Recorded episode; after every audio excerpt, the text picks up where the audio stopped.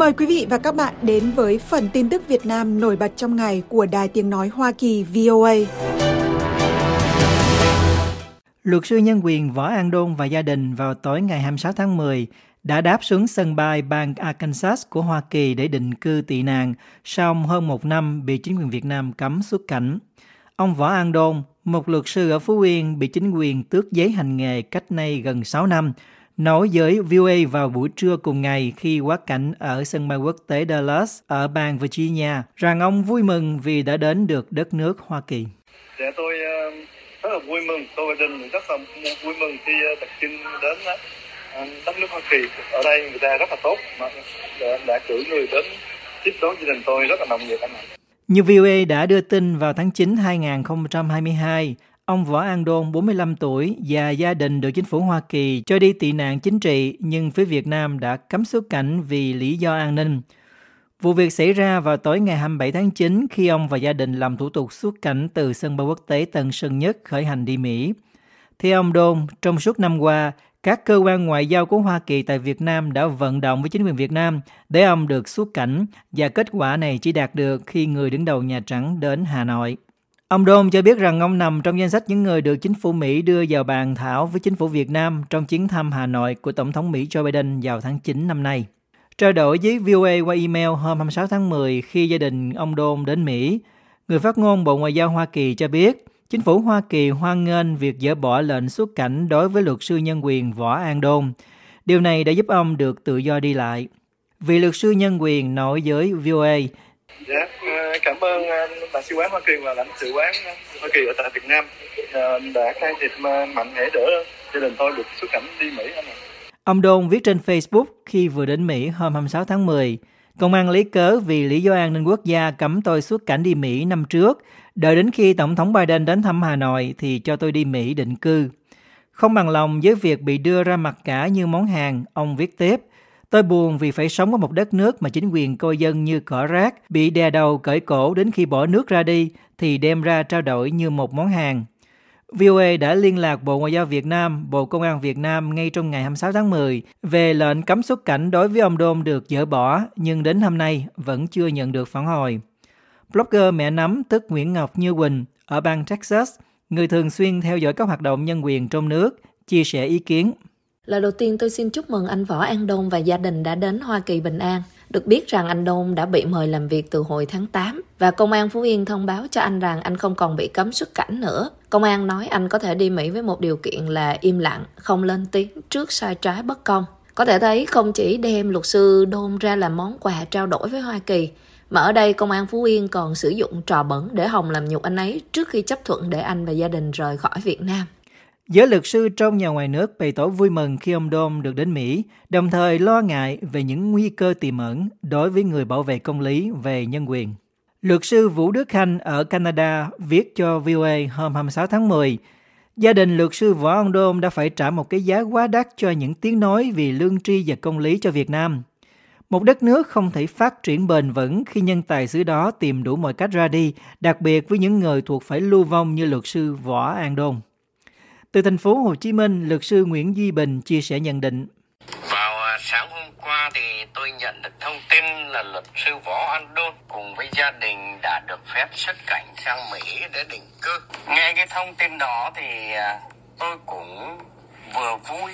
nhưng mà cũng vừa buồn bởi vì à, tôi nhận thấy cái nghề luật sư là cái ước mơ là cái hoài bão của anh ấy vậy mà giờ đây anh ấy phải ra đi xa tổ, xa người dân thì cũng là một điều đáng buồn hơn đáng vui. Tôi biết và hiểu anh ấy. Luật sư đôn là một luật sư tuy còn rất trẻ,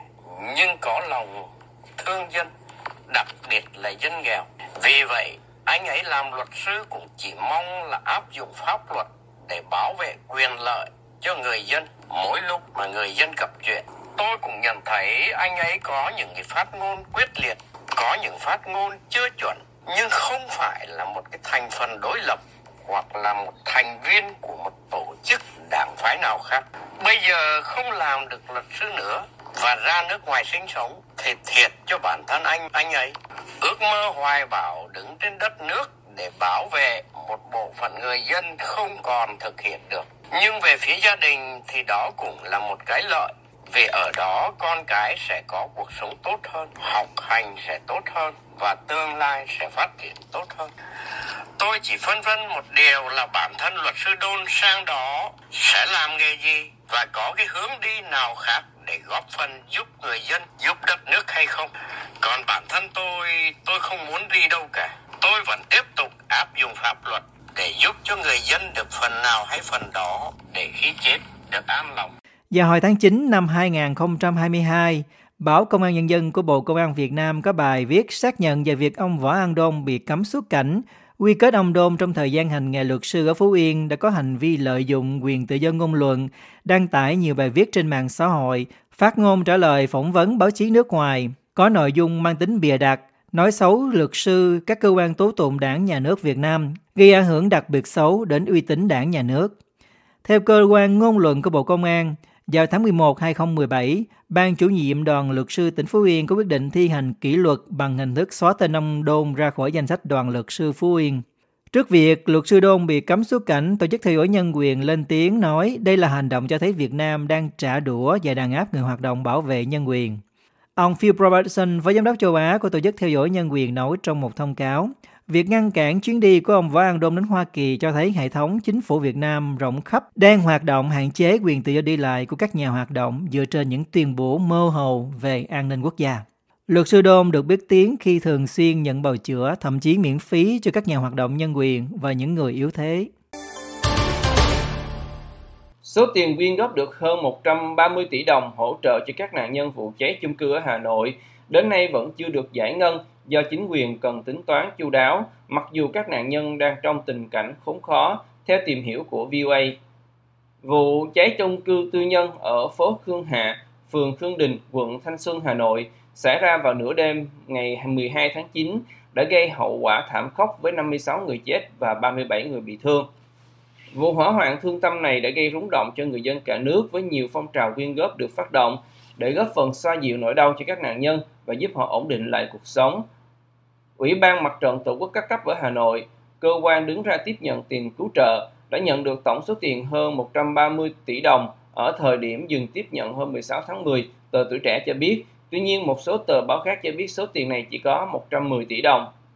Tuy nhiên, ngoài khoản tiền 6 tỷ đồng đã được chi khẩn cấp để hỗ trợ các nạn nhân ổn định chỗ ở, cung cấp nhu yếu phẩm, trang thiết bị sinh hoạt, đến nay số tiền còn lại vẫn bị chính quyền Hà Nội treo lại chưa phân phát cho các nạn nhân, báo chí trong nước đưa tin. Tuổi trẻ dẫn lời ông Nguyễn Sĩ Trường, Phó Chủ tịch Ủy ban Mặt trận Tổ quốc Hà Nội, giải thích rằng phương án giải ngân số tiền đã được chính quyền quận Thanh Xuân xây dựng xong nhưng còn chờ ý kiến các ngành để có sự thống nhất. Ông Trường trước đó vào ngày 27 tháng 9 từng nói với báo chí rằng quận Thanh Xuân còn phải đánh giá mức độ thiệt hại của từng hoàn cảnh, từng hộ gia đình mới xây dựng được phương án hỗ trợ đúng mục đích có ý nghĩa lâu dài. Nói với tuổi trẻ bà Trần Phương Linh, Chủ tịch Ủy ban Mặt trận Tổ quốc phường Khương Đình dẫn ra nghị định của chính phủ để biện hộ rằng sau khi dừng tiếp nhận, họ có 20 ngày để lên phương án hỗ trợ cho các nạn nhân. Do đó phải đến ngày 6 tháng 11, tức là gần 2 tháng sau khi xảy ra vụ hỏa hoạn, thì chính quyền mới công bố phương án chi tiền như thế nào, theo lời bà Nguyễn Lan Hương, Chủ tịch Ủy ban Mặt trận Tổ quốc Hà Nội được tuổi trẻ dẫn lại. Bà Hương nói chừng nào có phương án phân bổ tiền cứu trợ thì chính quyền sẽ giải ngân ngay và công khai. Bên cạnh xin ý kiến các ngành, phương án phân bổ tiền cứu trợ cần phải chờ lãnh đạo thành phố Hà Nội phê duyệt nữa. Bà Linh cho biết, Tờ Công an Nhân dân cho biết các nạn nhân vụ hỏa hoạn đang ngóng chờ số tiền cứu trợ này vì cuộc sống của họ hiện rất khó khăn sau khi ngọn lửa đã thiêu cháy hết tài sản của họ và họ cũng mất đi chỗ ở. Ở Việt Nam, Ủy ban Mặt trận Tổ quốc các cấp là cơ quan đứng ra tiếp nhận và điều phối các hoạt động cứu trợ khi xảy ra thiên tai hay thảm họa. Trên diễn đàn Quốc hội, đại biểu Phạm Văn Hòa của tỉnh Đồng Tháp được tờ Lao động dẫn lời chỉ trích chính quyền Hà Nội chậm trễ trong việc cứu trợ người dân đang khốn khó. Nếu đưa cho tư nhân làm thì đã làm xong rồi. Do vậy phải xem lại cách nghĩ cách làm của mình, sao cho hết tinh thần trách nhiệm với dân. Còn nếu vướng những văn bản lỗi thời, lạc hậu không phù hợp thì phải sửa ngay, chứ không thể có tiền mà để đó ông Hòa được lao động dẫn lời nói Đầu tư nước ngoài vào Việt Nam tăng mạnh trong tháng 10 với số vốn cam kết đầu tư tăng gấp đôi so với bình quân hàng tháng năm nay, khi các công ty đẩy mạnh đầu tư xây dựng nhà máy mới. Hãng tin Reuters dẫn thống kê của Bộ Kế hoạch và Đầu tư cho biết hôm 27 tháng 10. Tính đến nay, trong tháng 10, quốc gia Đông Nam Á này đã nhận được cam kết đầu tư nước ngoài trị giá 5,3 tỷ đô la, so với mức trung bình hàng tháng là 2,2 tỷ đô la. Theo dữ liệu từ Bộ Kế hoạch và Đầu tư, khoảng 90% dòng vốn vào tháng 10 được thúc đẩy bởi kế hoạch xây dựng nhà máy mới. Từ đầu năm đến nay, cả nước đã nhận được cam kết đầu tư nước ngoài trị giá 25,76 tỷ đô la, cao hơn 14,7% so với cùng kỳ năm ngoái. 3 phần tư trong số vốn cam kết đó là đầu tư vào lĩnh vực sản xuất và chế biến. Vốn đầu tư cao nhất từ đầu năm đến nay là từ Trung Quốc và Hồng Kông tính chung, tiếp theo là từ Singapore và Hàn Quốc. Bộ này cho biết, tính 10 tháng đầu năm nay, Trung Quốc dẫn đầu về số dự án mới chiếm 21,7%. Dữ liệu cho thấy khoản đầu tư thực tế trong 10 tháng đầu năm 2023 đã tăng lên 2,4% so với cùng kỳ năm trước, lên đến 18 tỷ đô la.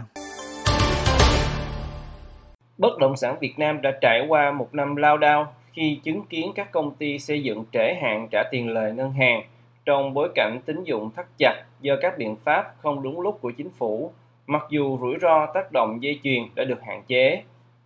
Cổ phiếu bất động sản là nhóm có thành tích tệ nhất trong tháng trước trên thị trường chứng khoán thành phố Hồ Chí Minh với mức giảm gần 16%. Reagan Capital, công ty quản lý quỹ hàng đầu ở Việt Nam, cho biết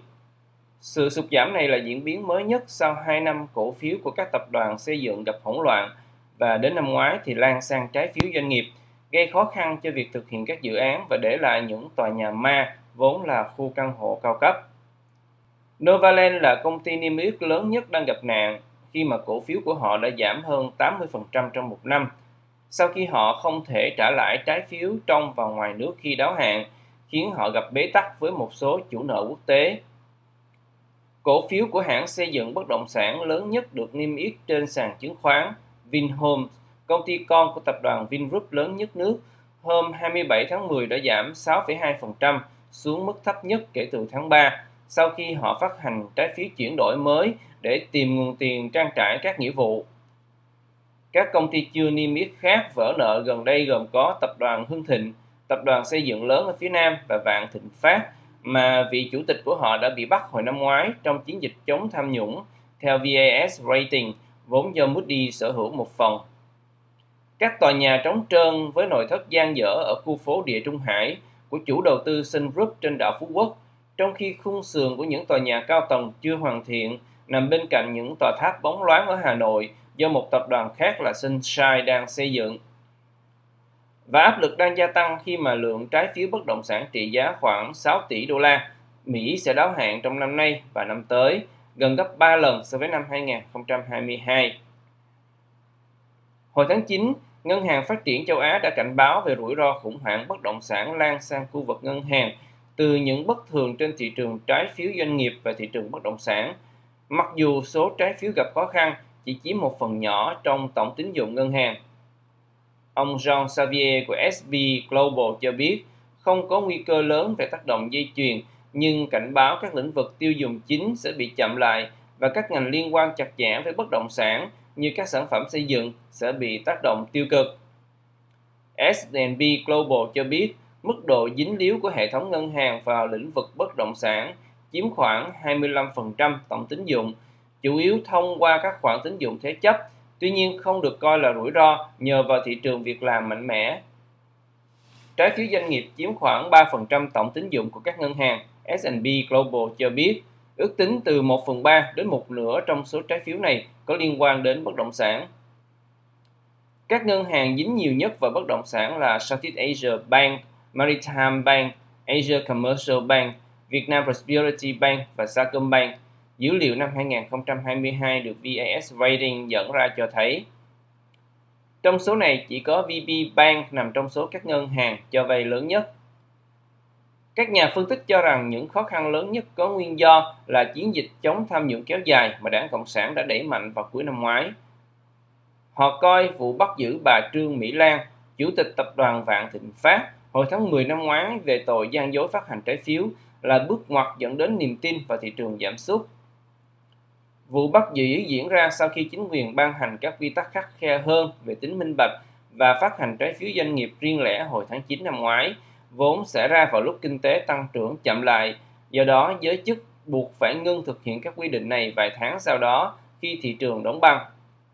Phát hành trái phiếu đã đình trệ và các khoản vay ngân hàng giảm, khiến chính phủ liên tục thúc giục các nhà băng tăng cường cho vay. Mặc dù các biện pháp không đúng lúc của chính phủ, gánh nợ cao của các tập đoàn và cung vượt cầu là nguyên nhân gây ra những khó khăn của lĩnh vực bất động sản ở cả Việt Nam và Trung Quốc. Điều kiện ở Việt Nam có phần khác. Triển vọng dài hạn ở Việt Nam là tích cực hơn, ông Xavier Jean thuộc S&P cho biết, khi dân số trẻ hơn và tầng lớp trung lưu tăng trưởng giữ cho nhu cầu bất động sản ở mức cao. Việt Nam có tình trạng dư thừa nguồn cung bất động sản và đầu cơ ít nghiêm trọng hơn Trung Quốc, ông nói thêm trong khi đóng góp của bất động sản vào quy mô GDP cũng ít hơn Trung Quốc.